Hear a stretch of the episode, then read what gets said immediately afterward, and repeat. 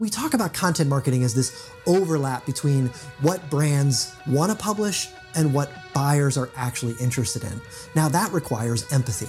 We have to really truly understand and even maybe even feel the pain that our audiences are going through. That takes a lot of effort. That takes a lot of effort, especially to push back against executives who are asking us to promote the company and our products and services. The B2B Marketing Exchange was created with one goal in mind to help B2B practitioners across marketing and sales be better at their jobs. Now we're bringing the insights from the stage to your ears. These are the tips and tools you need to succeed. This is the B2B Marketing Exchange podcast. Hey folks, Alicia here. We're excited to be back with some more great content and conversations. You may have noticed that we took last week off. Um, there was a reason. We were heads down for the B2B Sales and Marketing Exchange online experience. If you were able to join us, we're so happy you were able to do so. But if not, don't fret because we're shaking up our lineup for the rest of the season to feature some of our top sessions from the event. And it all starts this week, of course, with our session from the great Michael Brenner, who you may have seen on stage at other events or through virtual screens. Um, his work on Marketing Insider Group or even his book, Mean People Suck. And if you do know his work, you know that he believes kindness and empathy are the root of effective communication, collaboration, and in turn, marketing. So he kind of breaks down how marketing can embrace empathy, embrace kindness to be better communicators, tell better stories, and really put their customers and partners at the center of the content being created. Now, more than ever, I think marketing really needs to prove their value. They're being seen as a cost center, not so much a revenue center. Budgets are being slashed. We're all being tasked to do more with less. So I think Michael's take puts a, a, really new perspective on how we can flip the script and really make marketing be seen as a valuable source of not just engagement, but of valuable community driven conversations. If you want to see some of the visual elements that support Michael's presentation, we know some of the magic is lost in these um, audio only experiences. So we do have Michael's talk and all of the other track sessions, more than 50 of them. Um, we have them now online on demand, and we're offering access at a discounted rate. So if you want to learn more, please go to b2b salesmarketing.exchange. We have more than six tracks of content, a lot for you to go through. But if you want a little bit of a teaser, get a feel for the type of content that was shared during the event, this is a great place to start. So, with that, I'm going to stop talking and we're going to hand it off to Michael Brenner. Thanks, everyone. We are marketing in a time of crisis. And that's why I'm here to tell you why empathy is the key to the future of marketing. You know, we're all feeling disruption, disruption from the pandemic, from racial tensions, from instability in our political system, as well as in our economic markets, and maybe even our situations at home. We're feeling disruption at a personal level. We're feeling disruption at a professional level. And I would argue that almost no function has been disrupted more than the function of marketing. So I'm going to use this picture of my children to try to show you what I mean.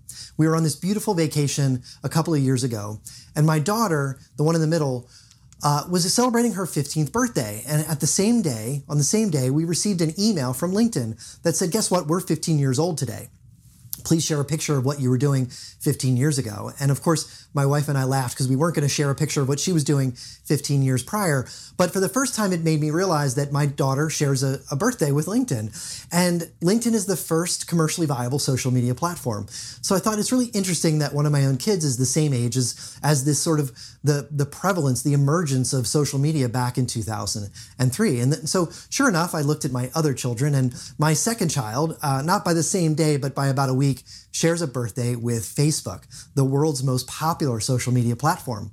I looked at my son, not the same day, not the same week, but the same month as the launch of the iPhone here in the United States. And then, of course, number four, he is what we call um, God's plan, not our plan.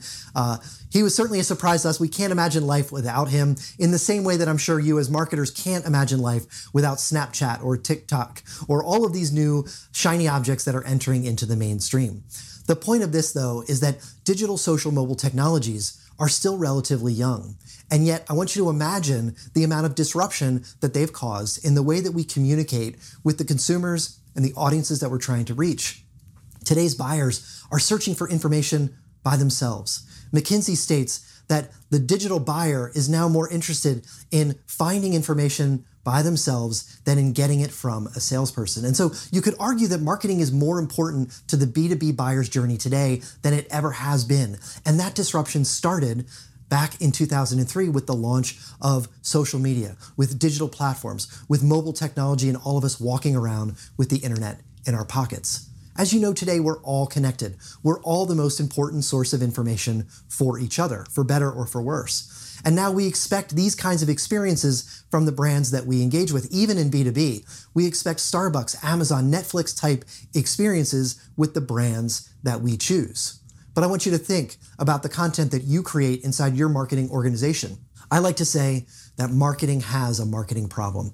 If you look back in our storied history and you ask most people what marketing is, they're going to say something like an ad. If you ask your mom or you ask someone you know that isn't in the world of marketing what marketing is, they're going to say it's an ad.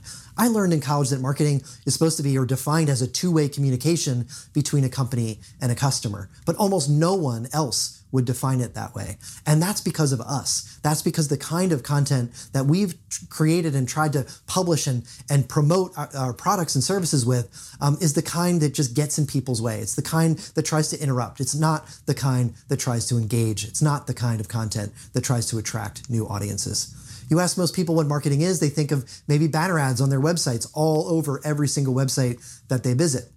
This is the first banner ad in 1994. Have you ever clicked your mouse right here? Well, guess what? 48% of people that saw this ad clicked right there. Can you imagine a click through rate of 48%? Well, we're not at 40, 30, 20, 10, even 1%. We're now at 0.06. 0.05 now this year percent average click through rate on banner ads. In fact, most of the clicks, more than 50% of the clicks on banner ads, are actually considered accidental because they're more than likely happening on your mobile phone. And so when we ask most people what they think marketing is, they think that we go out and we buy banner ads and, and we're done. And yet almost no one is engaging with these ads. In fact, Business Insider states that you're more likely to be struck by lightning, give birth to twins, not die but survive a plane crash and or win the Powerball than you are to have someone click on your banner ad. You could say banners um, have 99 problems, but a click ain't one. Uh, and in marketing, especially in B2B, we're expected to deliver results. Yes, that was a joke. In marketing, we're expected to deliver things that the business, the sales team, the product team can understand, can value, can measure. If you ask a lot of executives around the organizations that we work for, they think that marketing is a logo on a stadium. But how well does that attract and engage people to your brand? You ask CEOs what they think of marketing, and unfortunately, 80% of CEOs are unhappy with the job of their CMOs. Um, and they're four times more likely to be unhappy with CMOs than they are with CIOs and CFOs and the rest of the C suite. And this is largely because they don't understand what marketing is. So let's ask them Hey, CEO, what do you think marketing should do? And especially in B2B, we're expected to deliver leads for the sales team, revenue for the business, a return on investment for the CFO. But it's this same CEO that then might go and ask us to put a logo on a stadium and spend all of our marketing budget. So we're stuck between a literal rock and a hard place. The CEO of the world's most recognized brand just came out during the pandemic and said that we're going to stop advertising because we believe that brand marketing is largely ineffective. CEOs want us to deliver results. They need us to be more effective at delivering business outcomes. And so we have to stop. And don't worry, poor Holly is fine. She survived this terrible ordeal. Just like we're going to survive uh, this, this pandemic and the, the instability that's happening in the world and, and the, the challenges that we have as marketers. And I'm going to show you how empathy is really the key to that future. So I believe that everything in life can be explained in a Venn diagram. So this is my Venn diagram explanation for why empathy is the key to the future of marketing. On the left-hand circle is all the stuff we create. And on the right-hand side is all the stuff that your customers are actually interested in. But if you think about most of what we create is I'm awesome. You wouldn't walk into a, a social situation meeting someone for the first time and say, guess what? I'm awesome. But that's what we do with our marketing content. I believe it's our natural instinct. We love our products and we love our brands and our companies, and we think it's what we're supposed to do or it's what we're asked to do, but it doesn't overlap with what our audience is actually interested in. It doesn't overlap with what buyers actually need. Now, you could say consumers are distracted by pictures of babies and kittens and puppies. That doesn't serve us, that's just charity. So, we talk about content marketing as this overlap between what brands want to publish and what buyers are actually interested in. Now, that requires empathy. We have to really truly understand and even maybe even feel the pain that our audiences are going through. That takes a lot of effort. That takes a lot of effort, especially to push back against executives who are asking us to promote the company and our products and services. So, how do you explain empathy to this guy? How do you explain empathy to executives who don't have any? And I think the answer comes to us from Jerry Maguire. We as marketers need to start to understand how to show them the money. And so I'm going to help you and try to show it to you here. Because in marketing, we can look at our corporate websites, something we've really don't talk about anymore, our corporate blogs. These are assets with real value that grow over time. That's a statement you can deliver to your CFO. We have a website. That website brings us traffic. If we can convert that traffic to leads and to deals and to sales uh, that can help our business grow, that's a financial tool that we can use. So let's look at some proof. Now, this is a combination of about 15 of our clients uh, over the past couple of years. And what they do is they spend about $3,500, $4,500 a month. They publish two times a week, eight articles a month. Uh, and they see not a linear, but an accelerating increase in traffic. In fact, our average client sees 138% year over year growth in organic search traffic. Now, it doesn't just stop there, it's engaged and relevant traffic that converts to leads using various lead forms and, and other different um, lead mechanisms that we use with our different clients. That converts to revenue that we can track. In fact, our average client sees a $7 revenue return for every dollar they invest in content marketing. Now, uh, I want to tell you a quick story of how I learned this secret that how empathy really delivers the success that we need in times of crisis, especially in marketing.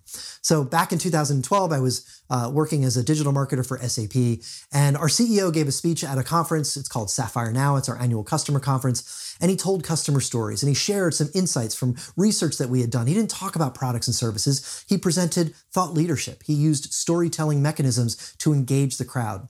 And after that speech, he got a standing ovation. He had people laughing and crying. And he said to the CMO, Why don't we do what I just did on our website? And so the CEO asked the CMO, and the CMO asked me to take on this effort. And so I looked at our website, and what I found was that 99% of our traffic came from people typing SAP into our search engine.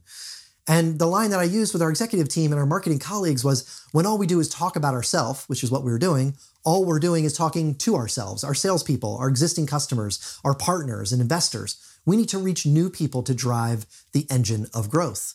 And so that's what we did. We looked at the amount of search traffic that was going to the category of the stuff that we sold, not the product names of the stuff that we sold, and saw that it was significantly higher. 130 times more people searched for cloud computing than searched for the SAP cloud product. So we were we were missing out. Our ads were being ignored. Our content wasn't being used. Our campaigns weren't generating leads, and I could show our our team that our buyers were just looking for help they had problems, they had challenges, and we had the expertise and ultimately the products and solutions that could solve them. But unfortunately, my peers and colleagues in marketing at the time, they said no, because behind every link on our website, there's an executive vice president of product or sales that wants that link to be all about product and promotion. And so, what do you do when the math doesn't work? What do you do when even a CEO mandate doesn't work? You move to the power of fear. And that's what I did. I actually uh, was fortunate enough to be presenting at an annual sales meeting to our top 200 salespeople.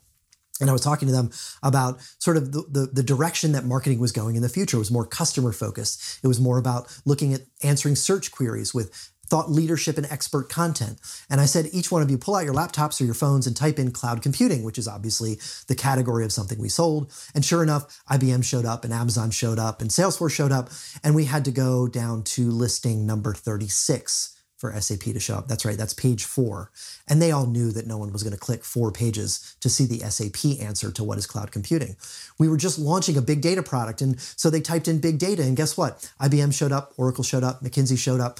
All of our competitors had, had listings on the first page of the search engines that they were using. They had to go to page uh, or listing number 22, page three, for SAP's answer to this question. And so the executive vice president, the head of global sales, actually slammed his fist on the table and said, We need to fix this. What do you need to get it done? And I asked him to go talk to my friends and colleagues in the marketing department to let them know that you were supporting this effort to put thought leadership, expert content on our website. And so that's what we did. But I had to continue to sell the business case. And the business case was this Imagine if we could reach, engage, convert, and retain buyers that we're not reaching today. Imagine if I could get leads for you in the sales team from buyers that you're not reaching today with your cold calling and your cold emailing and with the already existing SAP customers coming to our website. That's what we're going to do. And we're not going to spend all of the budget we have to do it.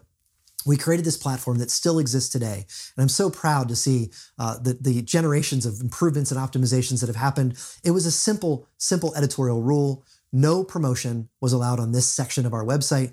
We posted four times a week because we understood that we needed to grow our point of view, our expertise, and share what we knew in the marketplace as frequently as possible. And it wasn't just for free, this wasn't charity. Of course, on the right hand side of each one of these articles, there was an offer to register to come to an event or to a webinar or to download a white paper. And sure, those are somewhat old school techniques. But when you reach a relevant audience and you offer them something valuable, these techniques can still work in B2B today. And so that's what we did. But did it work? Well, we reached people we would have never reached, and not just a small number of people. It was small at first. In fact, for the first six months, I called it the content marketing valley of darkness or valley of death, um, except that I survived because traffic was relatively flat. But once we stuck, because we stuck with it and we kept testing and we kept learning what worked, we saw these little dips and valleys, and the dips and valleys started getting higher and higher and higher. By the end of the year, we had 500, that's right, half a million organic, social, and referral visitors to this website that would have never visited SAP otherwise. All of them came to our website from unbranded search terms like big data, cloud computing, business intelligence, analytics. All of this was relevant traffic. And well, you could ask, well, did it convert? As content marketers, we had to create an infographic to showcase our results, and we used the funnel metaphor to show that we were reaching uh, more than a million people with some of our paid efforts on top of the organic results that we got. We were engaging these folks who were spending more than five minutes per visit, which is something I have yet to see on any other corporate blog um, before or since. And we generated almost a thousand leads for sales. Um, were they qualified? Well, we'll show you that here in a second. Yes, they were qualified. With a $100,000 budget, this is the chart I used to show our executive team. You gave me $100,000. We built this platform. We invested in a, in a few folks to start generating content for us. We saw $250,000 in actual revenue from the subscribers to our email newsletter. We did have to nurture them with a few campaigns, but sure enough, they converted. We saw more than half a million um, uh, dollars in revenue from direct lead conversions from the offers that we were putting on the side of our website. Sure, we saw traffic that we could put a number for, but we really didn't talk about that to executives. We didn't include that in our ROI calculation. But half a million visitors who came organically, we were averaging $2 in a cost per click in paid search. So you could say that traffic was worth a million dollars, but guess what? It converted to 800 almost $1,000 in actual revenue. So for every dollar we spent, we also saw $7 in return. So content marketing has real value and with a small, relatively small, but consistent investment can grow over time. Now I wrote that wrote about this in the book called The Content Formula because there is a formula for showing return on investment for marketing. I wrote this a couple years ago. I've, I've tried to get a number of CMOs and CEOs to read it. Unfortunately, the reaction from most of the marketers I talk to is, you know what, I appreciate that you have the formula, but I'm good. I don't really, this doesn't solve the problem that I'm facing. The problem that most marketers are facing is a culture of promotion, this marketing problem that marketing has, where executives think marketing is all about selfish, blatant, and in some cases, sleazy promotional efforts that don't endear us to the audiences that we're trying to reach. Because what happens when we show empathy for customers when we use content marketing approaches, we can deliver return on investment for our companies. And so that's why I wrote this book, Mean People Suck, to try to change the way we think, not just about marketing, but about the missions that we have as companies overall. It's to solve a customer problem.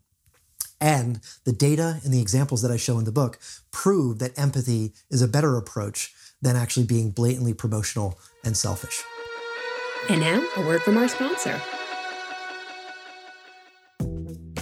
Hey everyone, John Miller here, Chief Product Officer at Demandbase. and I can't tell you how excited I am about the new ABM platform we're building.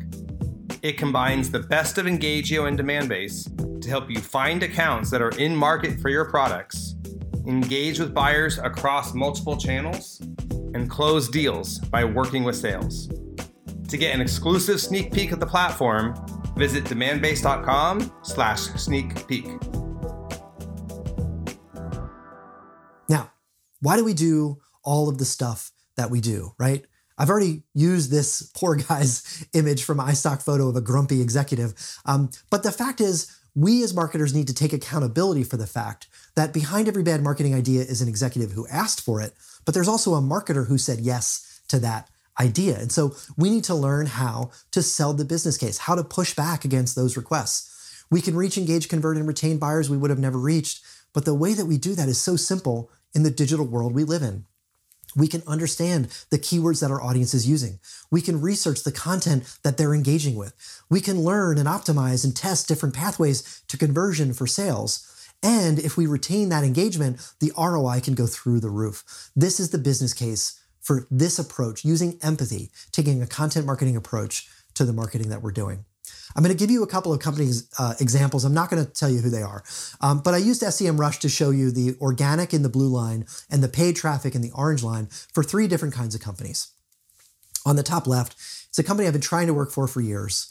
And they every year they're interested in doing content with us. Um, they ask me for a proposal, and then they end up saying no because they're pulled in one direction or another. They've got to support this campaign and that product person, and this executive wants to do a press release. And so what we're seeing with this brand, and this is a this is a well recognized brand in the B two B space. It's a company that I would bet half of you are using, and yet over time you're seeing this precipitous decline in organic search traffic. I could argue to their CFO that they are seeing a significant decrease in one of the most important marketing assets that they have. Now, on the bottom left is another company um, they do content. It's I call it random acts of content. They do publish some customer focused content, but it's not strategic. It's random. It's um, uh, you know maybe they do one a month here and they do they don't do one the next month. They do a case study here and they do a press release there, and then they have an executive write an opinion piece. Um, so they are publishing content. It's not strategic. They aren't losing um, share, if you will, in organic search, um, but they're they're flat, and because they're flat. Uh, overall, their competition is gaining on them, so they have to pay to make up the difference. On the right hand side is one of our clients. And this company just publishes twice a week.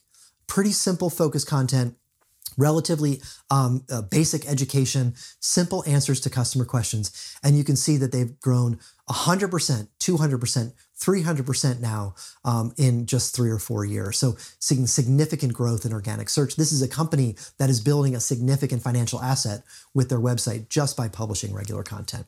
That's two posts a week, every week for a couple of years.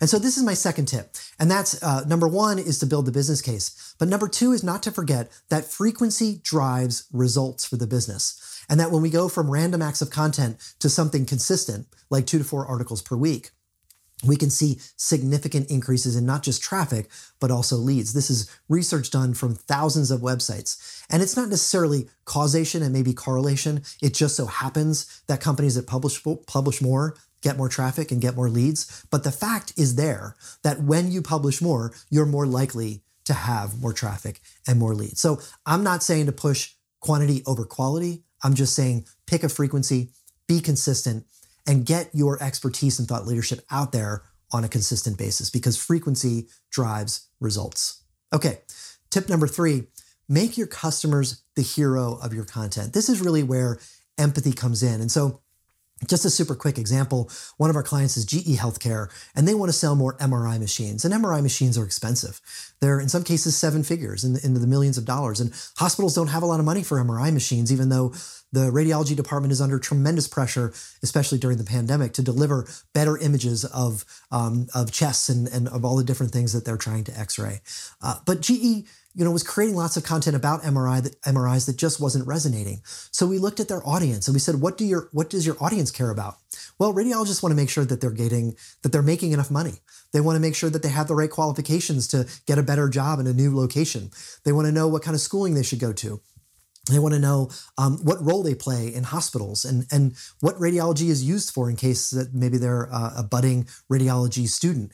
And so GE answered this question of the most important question on the minds of radiologists how much money should I be making? We helped them create this radiologist and radiology technologist salary guide to answer that question. We made their target audience the hero of this piece of content.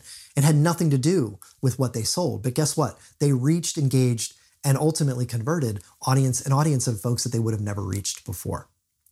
Okay, I want to tell you a story about it's one of the most success, successful stories I've ever seen in the world of content marketing.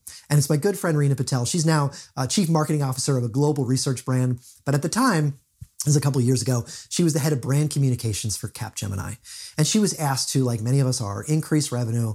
And because they're consulting services, the product that they're selling is the experts inside their organization. So she was asked to increase revenue and elevate their experts. But the tools that she was asked to use to do that were the same kind of tools that we all get asked to use every day. It's, hey, do a tweet, do an Instagram post, do a press release, create an article on one of the trade press, and let's see if we can increase our awareness, grow our revenue, and get exposure and, and, and, and sort of more awareness for the experts around our organization. Now, Capgemini is the number four player in the global consulting services market. They compete with well known brands like Accenture and Deloitte and KPMG. And their CEO looked at those brands and he was watching TV one Sunday afternoon and he thought, hmm, so KPMG, Deloitte, and Accenture sponsor a lot of golfers. In fact, in this one match I'm watching, I see uh, KPMG sponsoring Phil Mickelson and, and Deloitte sponsoring Crystal Bourgeon and the LPGA Tour and Accenture sponsoring Tiger Woods and just about anything that has anything to do with golf. And so what do you think the CEO at Capgemini thought that Capgemini should do with their marketing budget? He thought they should sponsor a golfer. And their CMO, who happened to be a really avid golf fan and was watching those same uh, golfing events the same weekend that their CEO was, well, they cooked up this plan. We're going to sponsor a golfer. I think it might be 20, maybe 25,000, 25 million dollars. Um, and so their CMO presented this plan to their team. We're going to take back all of our budget we're going to go sponsor a golfer. And Rena said, okay, uh, I understand why you might want to do that, but I did some research when I joined the company and we looked at the interest profile of our audience. And one of the things that we found was that only 12% of our audience is really interested in golf. And only 8% actually actively watches golfers, can name a golfer. Uh, and so if we spend all of our marketing budget on this 8% of active folks and 12% of generally interested folks in golf, we're going to miss 88% of our audience. And so I think we could reach, engage, convert, and retain buyers we would have never reached if we just sponsored a golfer if we took a different approach. She said, you know, if we put our customer at the center of everything that we do, if we make our customer the hero of our story, if we ask what's in it for the customer, the answer to sponsoring a golfer is really not that much, at least not for 88% of them. And so Rena pushed back. She said, I think we can create content for our customer on the website that we owned, not put our logo on golfers who do what they want and may win or may not and won't reach a large portion of our audience. She did some customer research. She looked at the content that they were engaging with in the areas that they were experts in cloud computing, artificial intelligence, um, robotics and automation.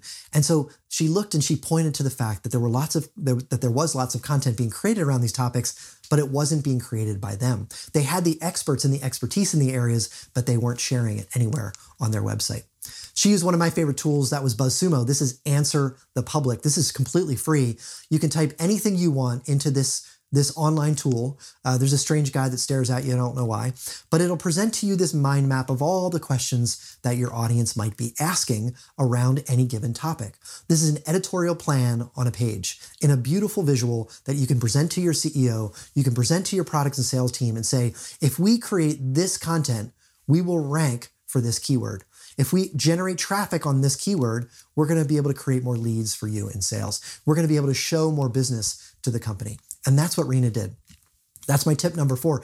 Answer customer questions. It's as simple as that. Identify and then commit to answering customer questions. So, what did Rena do? She asked for 0.1% of the cost of that golf sponsorship. She committed to bringing a million visitors, new visitors to their website. She said, I'm going to grow the traffic to our website by a million in the first year, and you can hold me accountable to that. If it doesn't work, we can go sponsor a golfer. So, sure enough, after a year, she didn't just generate a million dollars uh, or a million visitors to their website. They actually stumbled upon a million dollars in revenue. Wouldn't it be nice to stumble upon a million dollars in revenue for your company?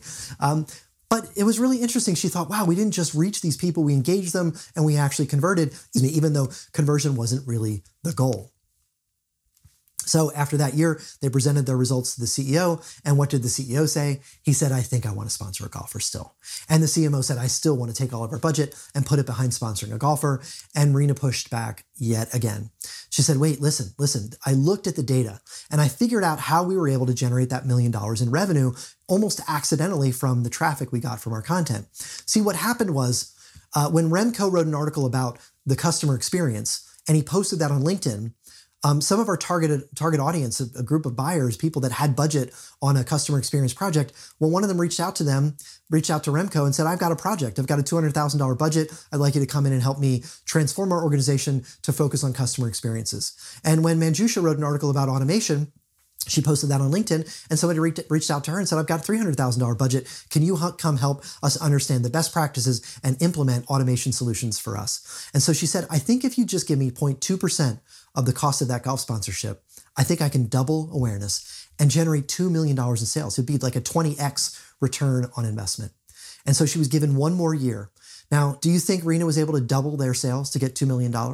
Um, you can probably imagine where I'm going with this. I want you to think of a number in your head before I press the button. So, yes, $24 million in sales. So I'll tell you, this was about a 14x return on investment.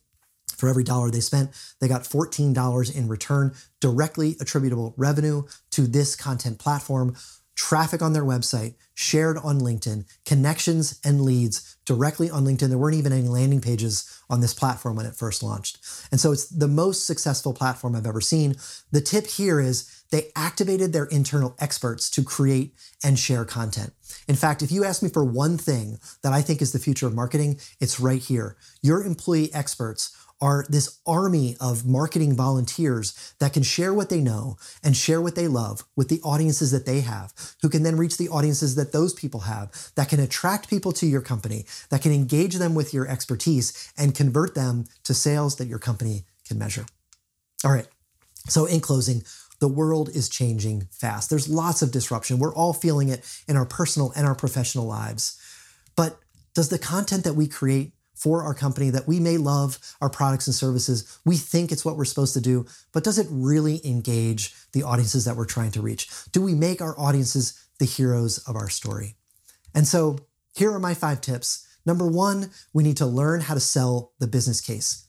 Number two, we need to commit to a frequency. Companies that publish two to four times per week see 30, 300, 400, 500% increases in traffic over companies that don't.